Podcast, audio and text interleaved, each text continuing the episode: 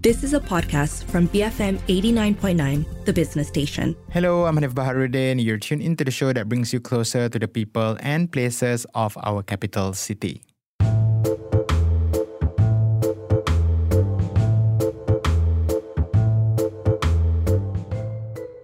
E9A Architecture is a new research practice based here in Kuala Lumpur that aims to look at things differently and, according to their own words, produce counter narratives while working within contemporary urban realities. That's a very intriguing mission statement that has gotten us curious, so of course, we reach out to speak to them about what their practice is all about and what the kinds of counter narratives that they are trying to produce. Joining me on the show are the folks behind it Alia Ahamad, Hazazi Hamzah, and Azmi Anuar, who has been on the show prior but wearing different hats then. Hi. I'm Alia Ahamad, um, an academic and a researcher from Taylor's University. Um, thank you for having me today. Yeah, I'm Zazi. Uh, my full name is Hazazi, not Hazazi, but easier to call Zazi. I teach part time in Taylor's University as a design tutor, uh, and I also have some other uh, things going on on my other half of time, hmm. uh, involving uh, you know uh, construction, uh, architecture, and stuff like that. All right. Okay. And of course, Nazmi, uh, you've been on the show before, but yeah, I mean, you're doing this now, E9A architecture. Uh, before we talk deeper about that, what what happened to all your other side projects? Uh, you know, I think you've been on the show talking about normal architecture. Yeah. What what happened to that uh, now that you have this this new venture that you're embarking on? Uh, well, hi. Uh, uh thanks for having us. Uh, well, I guess uh, I guess this is kind of like a progression or, or kind of an extension of that of all the previous things that I guess we've talked about.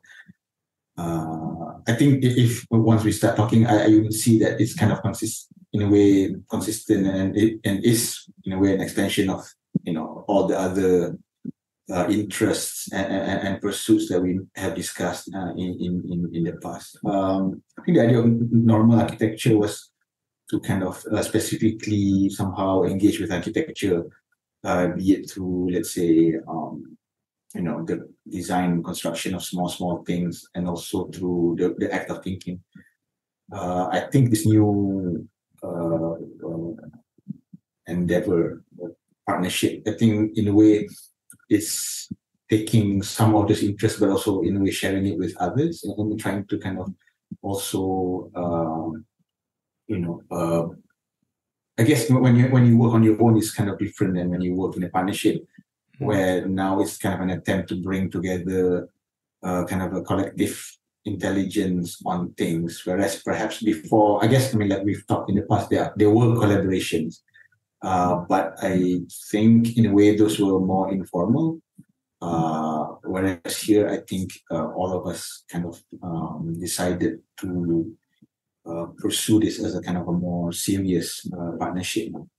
Mm, all right. Um. So let's talk about the name because I'm quite curious about the name. It sounds very coded, mainly because I don't know what it means or what it stands for. So yeah, maybe you can tell us a bit more about that. What does E9A stand for? I mean, like the simple answer to that would be a name of a block, a level, and a wing of a building. Uh, okay. Probably in Taylor's, I assume. yeah, spot on. Um, and the reason being is because that that's a space or the place where we actually meet, discuss, and hang out. So basically, yeah, hence E9A. Ah, I see. Okay. There's not much mystery to it. It's quite straightforward. It's quite straightforward. But uh, anyway, yeah, now that you have explained it, I think yeah, that kind of naming convention makes sense. I suppose when it comes to lecture halls or you know, um, university buildings. Yeah, it reminded me of yeah my own past experience in university. But okay, so what is it then? You know, E9A architecture. Um, according to your website, it says that it aims to understand conditions and produce counter narratives while working within contemporary urban realities. Uh, well, uh, I guess it's uh, I mean, we, we, we see that it's a practice, uh, and uh, also we see that it's a practice, it's a kind of a uh, it's a research practice in the sense that uh, because all of us are uh, you know, uh, involved in teaching, and all of us are kind of at the moment engaging with our own kind of personal research projects about the city. You know, say I think all three of us are kind of conducting our own individual research, and, and they're all somehow overlapping in that they're all interested in, in, in, in the condition of the city. And we felt that uh, rather than just, you know, talk about research as one way where you try to understand something, it could be interesting to maybe uh, pursue research in a more kind of projective manner. You know, that that that says uh, on one hand you have kind of serious academic research, but through the findings of the research, perhaps there could be proposals which could then be you know counter narrative counter narratives to the kind of uh, certain development trends. But also it could be about how to more uh, intelligently work within um, the current situation. So in a way, it's, it's for us to make research more interesting and more projective. Uh, specifically, trying to um, trying to make kind of architectural projects uh, out of research. And, and, when I say architectural projects, I don't mean that you make buildings, mm-hmm. meaning that to approach uh, research in a more kind of spatial and uh, architectural manner. I guess that makes sense. I mean, I, I think Alia and Zazi could also add. Uh, yeah, I mean, like to just to add a little bit. I think uh, when we talk about architectural practice uh, or design practice, of course, in Malaysia, uh, normally we are in a way uh, limited to this uh, commitment to build something. Uh, and on the other hand, when you talk about you know, as a researcher or someone who you know do research, uh, you have this commitment to produce journal papers and all those other commitments and stuff like that. So I think, um, I mean, like this venture would be something to fit in the, in this, you know, in uh, on on the one hand, you want people to know about the sort of uh, things that is happening in the research world, especially uh, you know in, in the field of architecture and urbanism or in or the city. And on the other hand you do you also want you know uh, the architectural industry or, or the building industry to also uh, get to know about all these ideas uh, that that people in in the, the in, in research has been talking about not you know specifically in Malaysia but uh, regionally and also probably internationally as well. Uh, so that we we are not too preoccupied about oh we have to develop nation we, we need to talk about architecture what is this uh, the kind of latest sustainability and stuff like that uh, uh, stuff like that. But i think more importantly is to to see uh, what are the alternatives in terms of design thinking in terms of talking about the city talking about the future or talking about how uh, we can also practice uh, architecture in a slightly different way yeah Mm. I, I think being an academic, um, research is part and parcel of academic life. So um, by having this uh, venture or partnership with E9A, um, it kinds of like make the project or the research more meaningful, not just because you have to do certain things because of KPI whatsoever, but it's because you own it.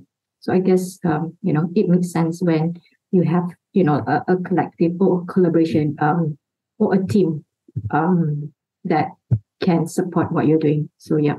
Mm.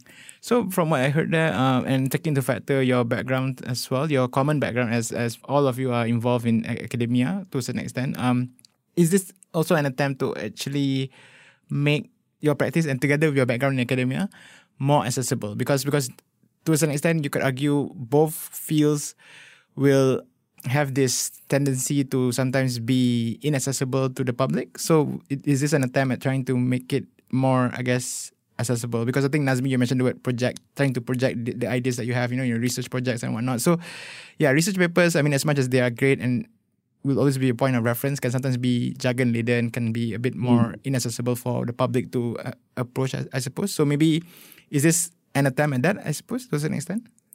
I guess in a way you can say that because I think part of the uh, I mean we I mean going back to the kind of setting up of this thing is also because we were involved uh, recently on like a project or like a proposal uh, like a design proposal project which uh, somehow in which somehow all of our kind of research interests uh, came together and was visualized right in, in the sense that I mean, as academics, we we write a lot. Well, we try to write a lot, uh, and there's a lot of text and like you said, a lot of jargon and a lot of um, things which are very internalized, right? So I think one of the the joy of making that project was kind of trying to translate some of these ideas into visual form, which I guess in a way would be a bit more, like you said, uh, accessible to the general public, perhaps.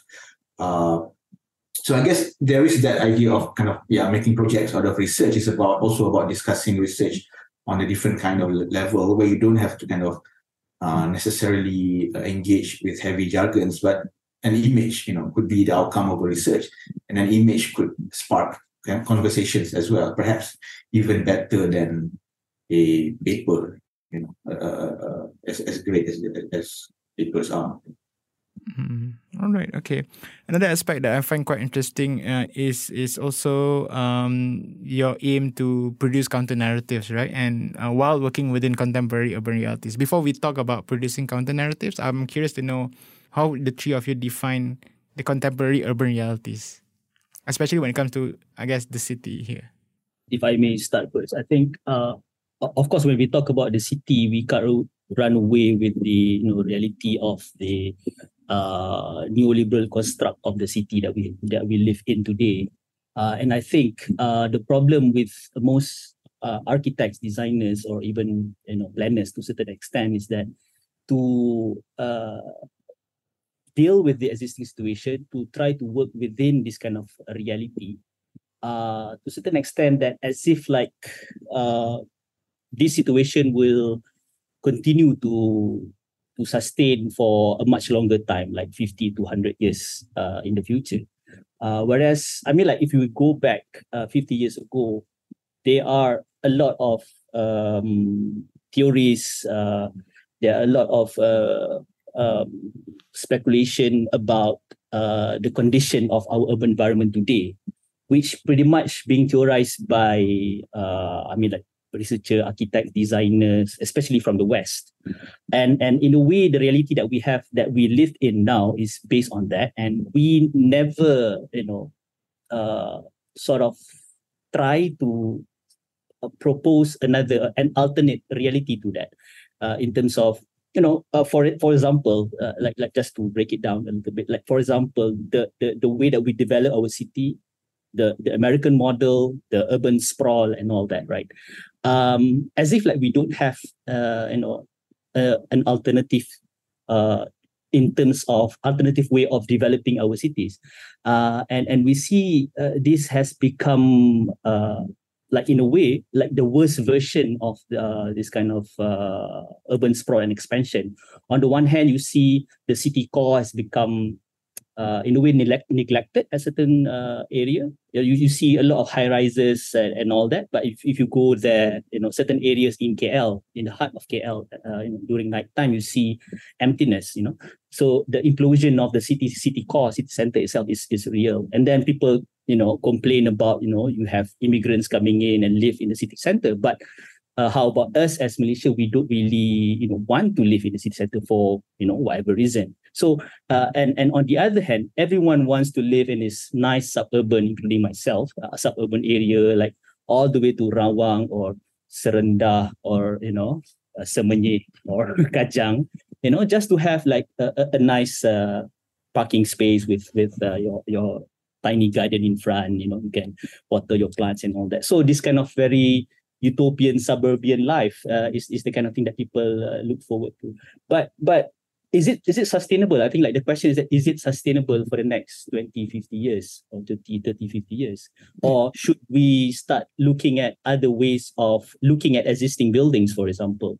Should we uh, limit uh, the kind of uh, development not just based on plot ratio just because you can build something 40 stories in the city center that you should do that? Probably you know there's certain uh, you know i mean like maybe the government or the authority should limit certain things in terms of not just because of heritage but uh, you know uh, in terms of not just allowing developers or you know anyone to speculate you know uh, the housing market just for the sake of speculating it. So i think it, it's becoming a little bit more but i think that the, the is just to you know talk about it. I mean like as architects we uh, I think I think for, for me personally, I feel like we talk too much among ourselves about the beauty, about what are the latest technologies and all that.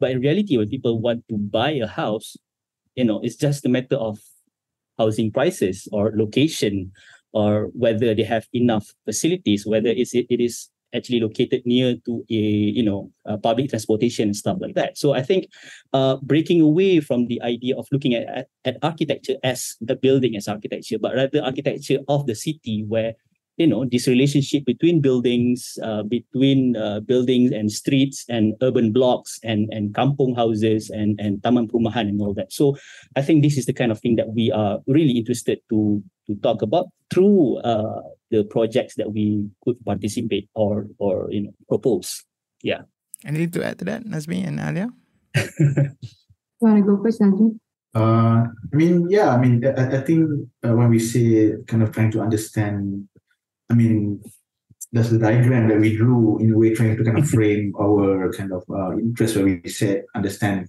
conditions, uh, counter narratives, and then uh, working within. Right. So I think it's that diagram is simply kind of an, an abstraction of the of reality, la, where, where I mean, on one hand, let's say the the, the the the whole thing about research is trying to understand conditions and what leads to certain condition and, and what are problems and how it could be solved.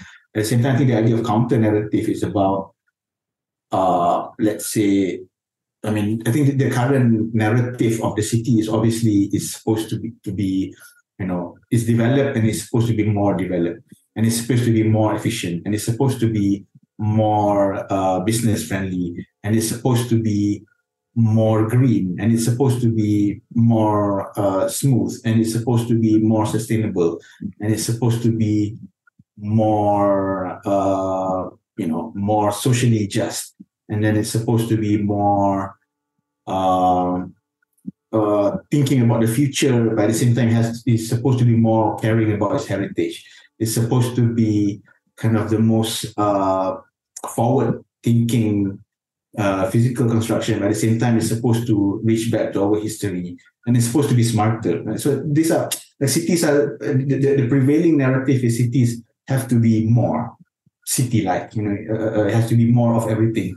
But I think when we talk about counter narrative, it's also about let's say kind of maybe taking a step, maybe not even taking a step back, maybe just standing still and and and, and instead of talking about what more the city could be, a counter narrative could be, you know, what do we already have and, and how do we work uh, with what we already have and what comes out of that, rather than always thinking about or business friendly, efficient, smart technology, by the way, it should also be livable. You know, it's like this. I think the when you when you hear people talk about what cities should be, you start to find contradiction. It, like the city is supposed to be everything, right? Whereas maybe I don't know, maybe it is already that everything, or maybe there needs to be that idea of counter narrative of maybe it should be something else. Right?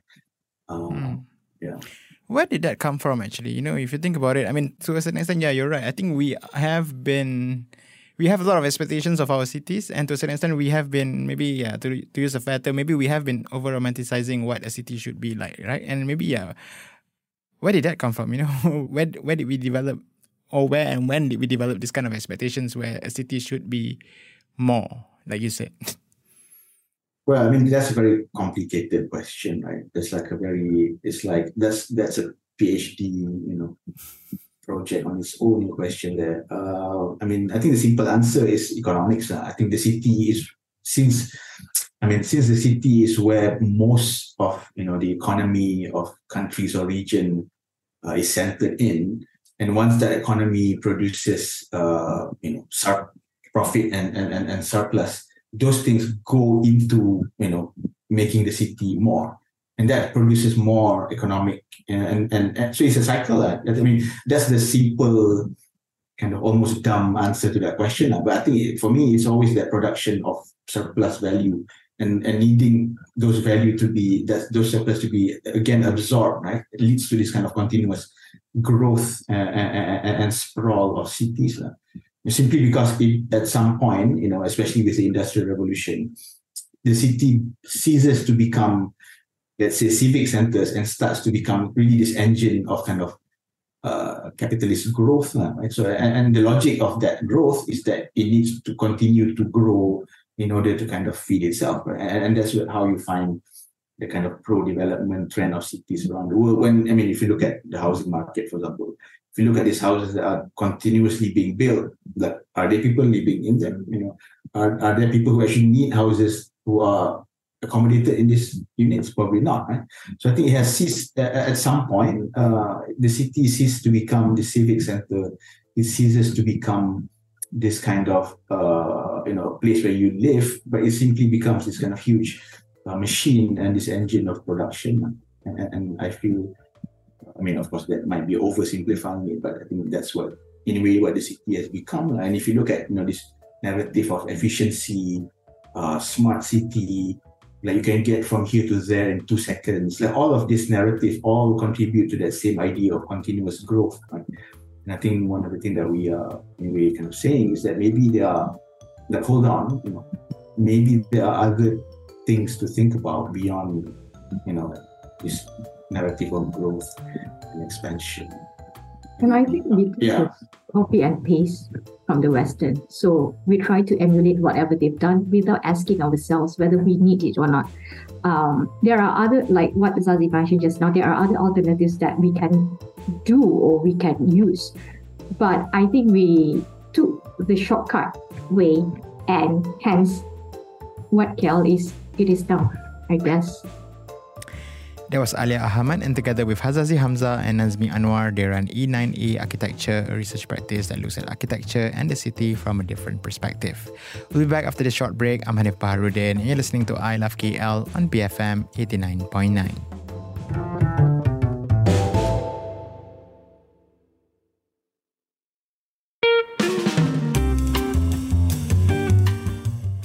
BFM 89.9, you're listening to I Love KL, bringing you closer to the people and places of our capital city. I'm Hanif Baharudin.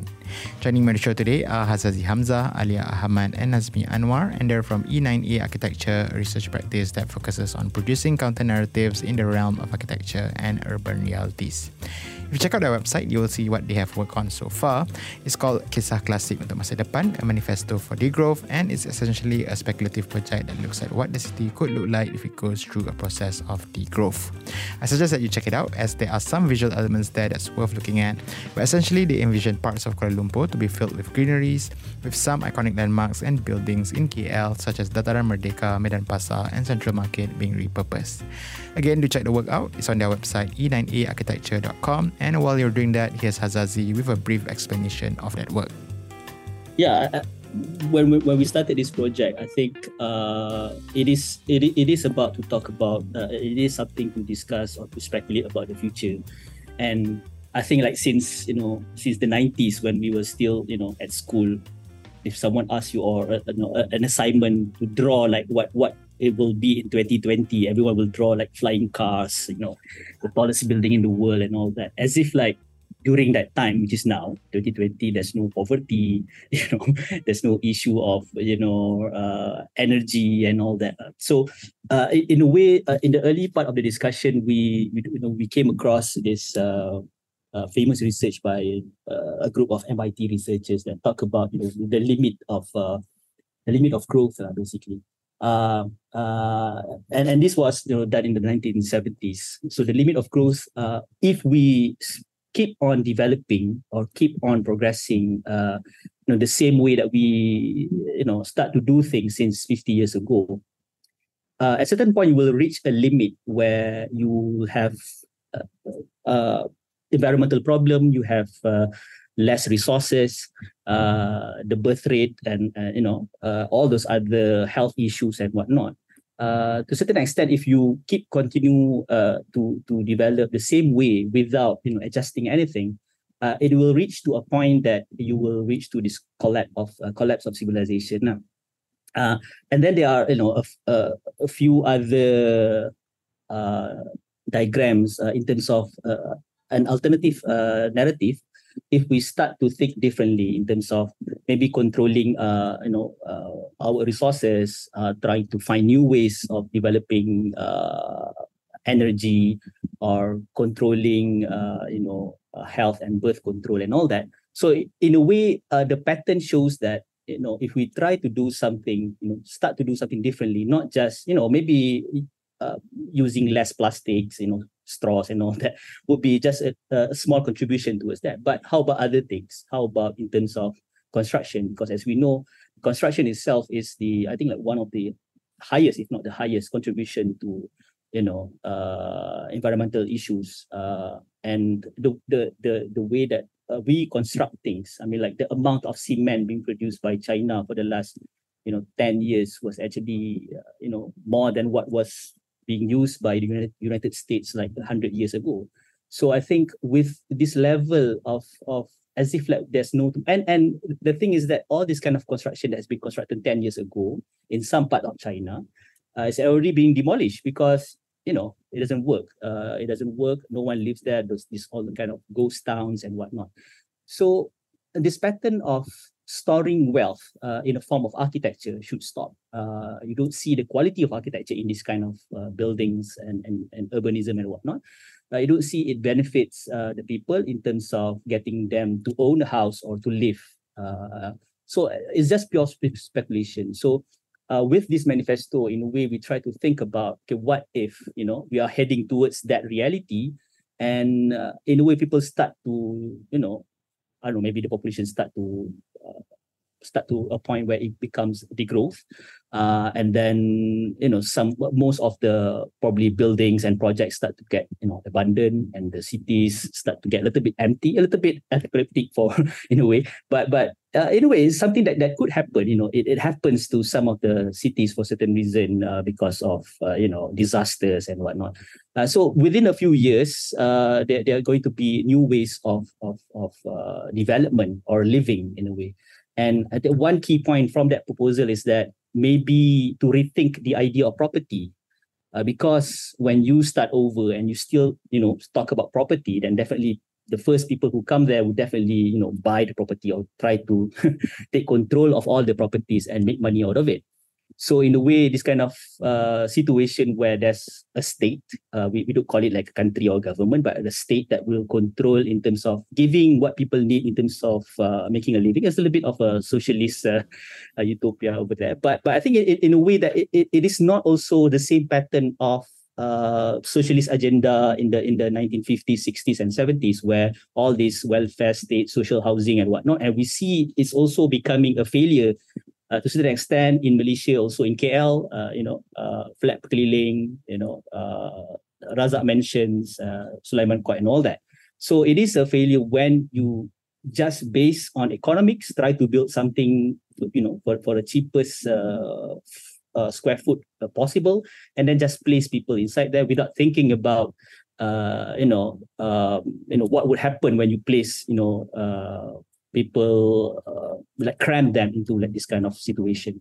So so i, I feel like that's an, uh, a manifesto where we can start to think about the future in that way that it's not just about all these tall buildings flying cars and whatnot but what if that is the reality and we we in a way need to deal with that kind of situation yeah, looking at the pictures, I can't help but wonder whether, um, I mean, as much as it is a speculation, it does look slightly post-apocalyptic in nature. Although based on how you've described it just now, it is meant to somehow speculate, right? And think about, you know, maybe yeah. the possibility of this becoming a future of sorts, you know, without necessarily looking too bleak, I suppose, to a certain extent. Uh, but but yeah, yeah. I, I, find it quite interesting that that that the way you guys have been speculating it and framing it, um, you know, it, it is pretty uh, I guess conceptual in in in a very disciplined way because the your the way you get break everything down is like um, pretty it makes sense. And I kind of like all the images as well that you can see in terms of I guess um, Kuala Lumpur literally I guess it, it feels I know post apocalyptic is the right word. You know I played The Last of Us so I can't help but think of oh this is like you know the city being yeah. taken over by by you know you can see a lot of greenery and area but at the same time you also have um, you know paddy fields and whatnot right? So yeah how important is it, um, especially in using you know existing landmarks as a point of reference when it comes to, I guess, speculating, you know, a project of this nature, I suppose, because because I, I like the way how you even identified certain you know spaces, certain um, monuments, and how it can be recontextualized and it, it can be repurposed, I suppose, in this in this in this speculative project of yours. Mm. uh, Alia should talk about that. She she made those images. Uh, I I think um, those um, you know landmarks um, is quite prominent in Kuala Lumpur because people can associate Kuala Lumpur with those landmarks. So I guess um, by having that, uh, people can resonate with the space, the place, and the time, hence the memory. So I guess that's what we're trying to um, inject, you know, um, to the to the public. Hmm. Want to add on? Yeah. Al- al- Also, I think, I mean, because I think the, the idea of, of memory, like, like what, what, what Alia said, is also something that is kind of, um, I guess, important when you talk about, you know, cities always moving forward, right? And, and but I think, I, I think part of the kind of charm of these images that, that, that, that, she made is in a way, uh, these are very familiar uh, structures, very familiar landmarks, but put to kind of very unfamiliar uh, usage uh, in a way, it's also trying to kind of uh, question the way that we use cities. I mean, do, do, is it a kind of a static way of things just remaining like that, or, or, or things that we already have could always be adapted uh, to kind of uh, new and more uh, immediate or, or more contemporary or more immediate uh, needs, right? So, so I think the in a way, I guess those images are also. I mean, I'm not sure that they're post-apocalyptic. I feel I, I find that those images are quite hopeful in a way. Uh, they're hopeful in the sense that I guess what we're trying to show is also the in, in, in ingenuity of people, you know, in, in dealing with situations. Of course, there's like something happened and then you know you're forced to deal with that. But I think it's also in a way kind of. I mean, if you if you look at those images, there's there's no indication of let's say technology and I think it's, it's, it's also this kind of idea that you know the future or, or, or, progress whatever is not does not have to always be kind of linked to the application of the latest technology.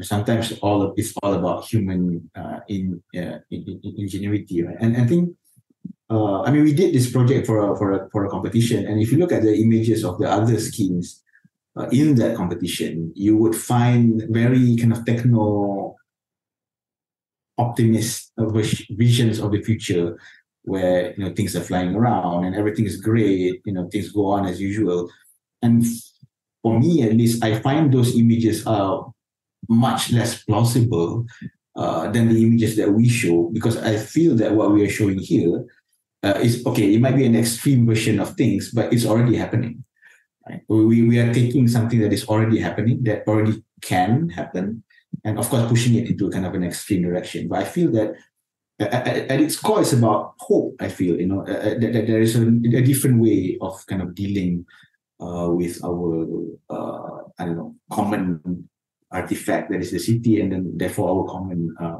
future. And, and i guess the idea of degrowth is going back to basic you know like so there's no ai there's no you know other stuff. It's just that you know like what we as human can do to survive so yeah.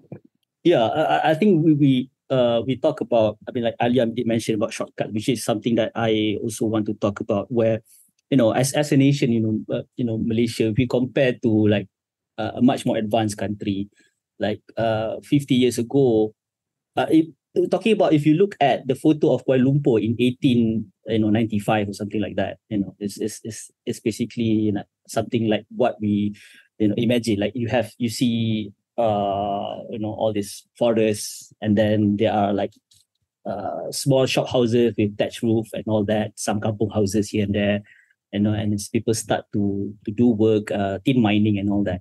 Uh and then you know about 100 years later we have the tallest building in the world we have all this facility mrt and blah blah blah.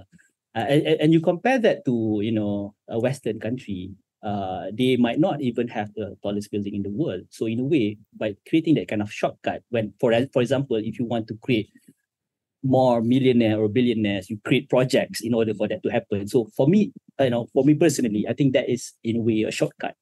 But so by doing that, there are other things which is more important that you do not take care about. Uh, so in order for you to build a city, you just develop and allow developers to invest, open up, and so that people can invest and do more buildings and all that without thinking about how, you know, uh, people can you know move from point A to B to C in the city efficiently without the need uh, uh, too much dependent to all these kind of uh, private vehicles. And and the, issue of public transportation uh, you know sidewalks walking uh, and all that even the way that we plant uh, you know whether we have institutional or government buildings within the city center or you have like student housing within the city center and stuff like that um, but but moving forward, of, of course, we we have other issues to deal with. We want to develop the rural areas as well. We want to develop other corridors within the within the country. We cannot just focus everything. So, in a way, it, it is the kind of a, a political choice whether you know how do you want you know the country to be or the cities uh, to to to be developed. Uh, so so then at the end of the day, uh, we as the people who live in the city we also have our own right whether what kind of city do we want KL to be you know do we want you know uh, just like some small beautification project so that we can go to the city center uh, during the weekends and take photos and you know have like Instagram spot at some of the cafes and all that and then that's okay for us. Or is it we have to go to the core of the problem whether we should bring some population in the city we should have some you know a government institution in the city we should have you know more younger people in the city as well. You should allow and promote them to open offices in the city center so that we have this kind of balance in terms of uh, you know population and all that so so i think we we need to talk uh, about all these things uh, you know even more rather than just looking at this kind of visual nice visual of the city as what we imagine with these kind of icons high uh, high high-rise buildings and all that. So I, th- I think it, it is more about to create this kind of uh, dialogue uh, even more so that uh, of course we, we see nowadays when people complain about oh we, we want better transportation system public transport or we talk about this and that. But you know the core of the problem is that we have like issues of people choosing your you know wakil rakyat not based on you know the kind of work that they can do or the kind of manifesto that they have so this is like you know we, we have to go and do all this work first in order for us to talk about you know like a, as, as, a, as a civilized society. Because we cannot just go to the issue of public transportation or we want to have this kind of environmental friendly city and all that. But you know on the ground itself uh, people are so far away from this kind of reality uh, yeah, so that's why I think what what we've been uh, doing all this while is creating shortcuts so that we, in a way, for certain population, appear to be like a very you know civilized nation. You know, uh, a lot of middle class, uh, educated people, and what whatnot. But you know, on the other side, most of the people, majority of the people, are very you know um, disconnected with these kind of uh, issues. Yeah, that's fantastic. So. Uh Kisah Klasik untuk masa depan is I think one example of the kind of project that um, E9A is planning to achieve. Um, what else can we expect from you guys, you know, after this one? You know, what are some of the points of conversations, the counter narratives, the kind of issues that you like to, I guess, bring up or get people to think about whether people within the industry, within your own field, or people outside it as well? Uh, well, I mean, I think, I mean, going back to that diagram that we have, I, I think that diagram uh, is in a way trying to clarify what we intend to do where let's say on one hand you have the kind of uh, understanding situations uh, in, in detail. On the other hand doing this kind of counter narratives where perhaps ideas are meant to uh, shock people a bit. And on, on one hand there's the, the circle there's the other circle which talks about working within. And in a way that's the kind of uh, get out of you know that's the kind of get out of jail clause where of course i mean you can uh, on one hand you can spend a lot of time understanding things. On the other hand you can spend a lot of time trying to be radical. But also i mean we are also saying that there's also i mean of course a, a, a real need to kind of work within uh, realities uh, to kind of maybe uh, deal directly with kind of improving or, or making things better. Uh, but also i mean in extension to that i think uh, in as much as that diagram clarifies uh, what we try to do, it is also in a way, I guess, we've sort of put ourselves in very difficult position. I mean, like, like being an architect is a, is a very complicated thing, right? Because uh, on one hand, if you talk to a lot of architects, well, if you talk to most architects, there's like a desire to be kind of, I don't know, quote unquote radical or, or, or critical or blah blah blah. But on on on, on the other hand, I think a, a huge part of let's say uh, the job of the architect is to in a way to kind of conform, right? Because I think like we've discussed before, it's pretty much a service industry where you're not there to kind of criticize your client's decision, right? You are there to kind of uh, in a way translate his uh, you know vision into steel, concrete, and, and wood. So I think the, the, the position of the architect who's trying to be critical is a very difficult position because by nature that profession is works better when it's not that critical, right? When it when it uh, uh, works with the status quo and when it uh, gives physical form to the kind of uh, realities of that time without maybe trying to be too critical about it. Because often when you try to be critical, in then it becomes, you know, like window dressing, and you end up building another mall. Right. So so so hopefully that's not the direction that we are heading. But I think we are also in a way conscious of the fact that uh, the profession of the architect, especially now operating in the city and in this kind of uh, contemporary uh, uh society, is a profession which is uh, fraught with contradictions. Uh, yet trying to be critical of things, but also trying to get things done. So I think that is in a way, in simple terms, the the kind of challenge or the kind of ambition that we've in a way put to ourselves, like just trying to make our lives that much harder, right? Uh, and, and by extension trying to make it more interesting. So i think um, yeah i think that's in a way the aim of the practice right? I mean uh, if that makes any sense it's trying to trying to figure out how to operate you know trying to figure out how to still be an architect because i mean often when, when people are very critical you end up becoming like a like a critique you know like a like a like a person who works as an architectural critic. And I think we are all pretty much still interested in the idea of somehow being architects. But is there a way to kind of practice in a manner which is, I don't know, goes hand in hand with questioning things? Hence that diagram. It's like it's like trying to have your cake and you know, yeah, and sell it. well, I guess we are, we are pretty um lucky in the sense that we wear different hats in, because we are an academic researcher and architect, so we can find balance. Um, and yeah, that's how I see E9A. Uh, because we're trying to educate our students as well, you know, what not to do or what to do. So it's like, you know, we are learning at the same time. So yeah. Yeah, I think I think one of the, you know, things that we want to, you know, achieve basically is to get more people to start this kind of alternative initiatives or groups or you know company whatever you want to call it. Uh, of course we have the industry you know to make sense in terms of to balance up you know uh, buildings and uh, you know to build buildings to develop and also to have you know academic on one side on the other side. But i think it, it is important uh, for this juncture to happen where uh, we can have more dialogue. Because this is where for for us like like I think what what we believe is that this is where we can you know uh, tap the audience the, the audience which is uh, slightly outside of the our our our circle our our bubble of you know the industry and also the school.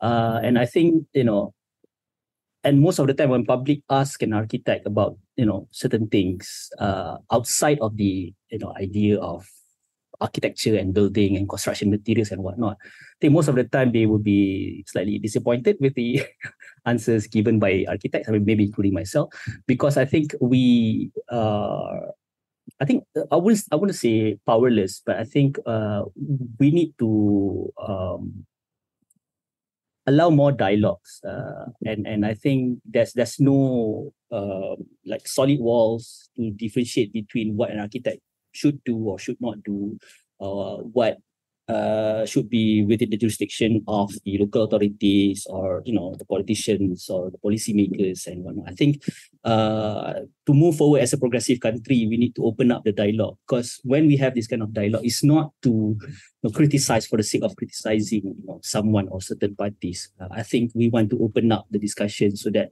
like okay look uh, we have you know, other progressive more you know advanced country uh, and and they you know handle certain things this way. They, they prioritize certain things uh, you know compared to other things.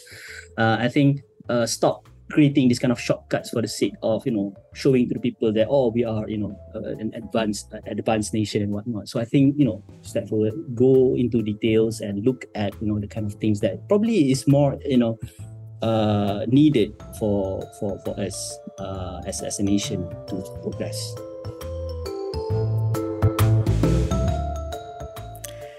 You've been tuning in to I Love KL and I've been speaking to Hazazi Hamzah, Alia Ahamad and Nazmi Anuar. They're from E9A Architecture, research practice that aims to challenge the norm of architecture. You can find out more about what they have done so far on their website e9aarchitecture.com and on their Instagram at e9a.architecture.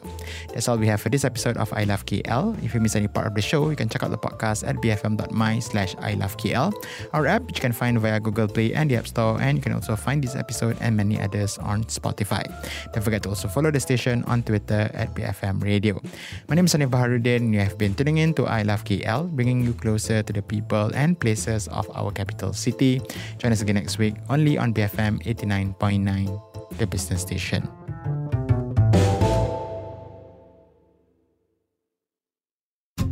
You have been listening to a podcast from BFM 89.9, the business station. For more stories of the same kind, download the BFM app.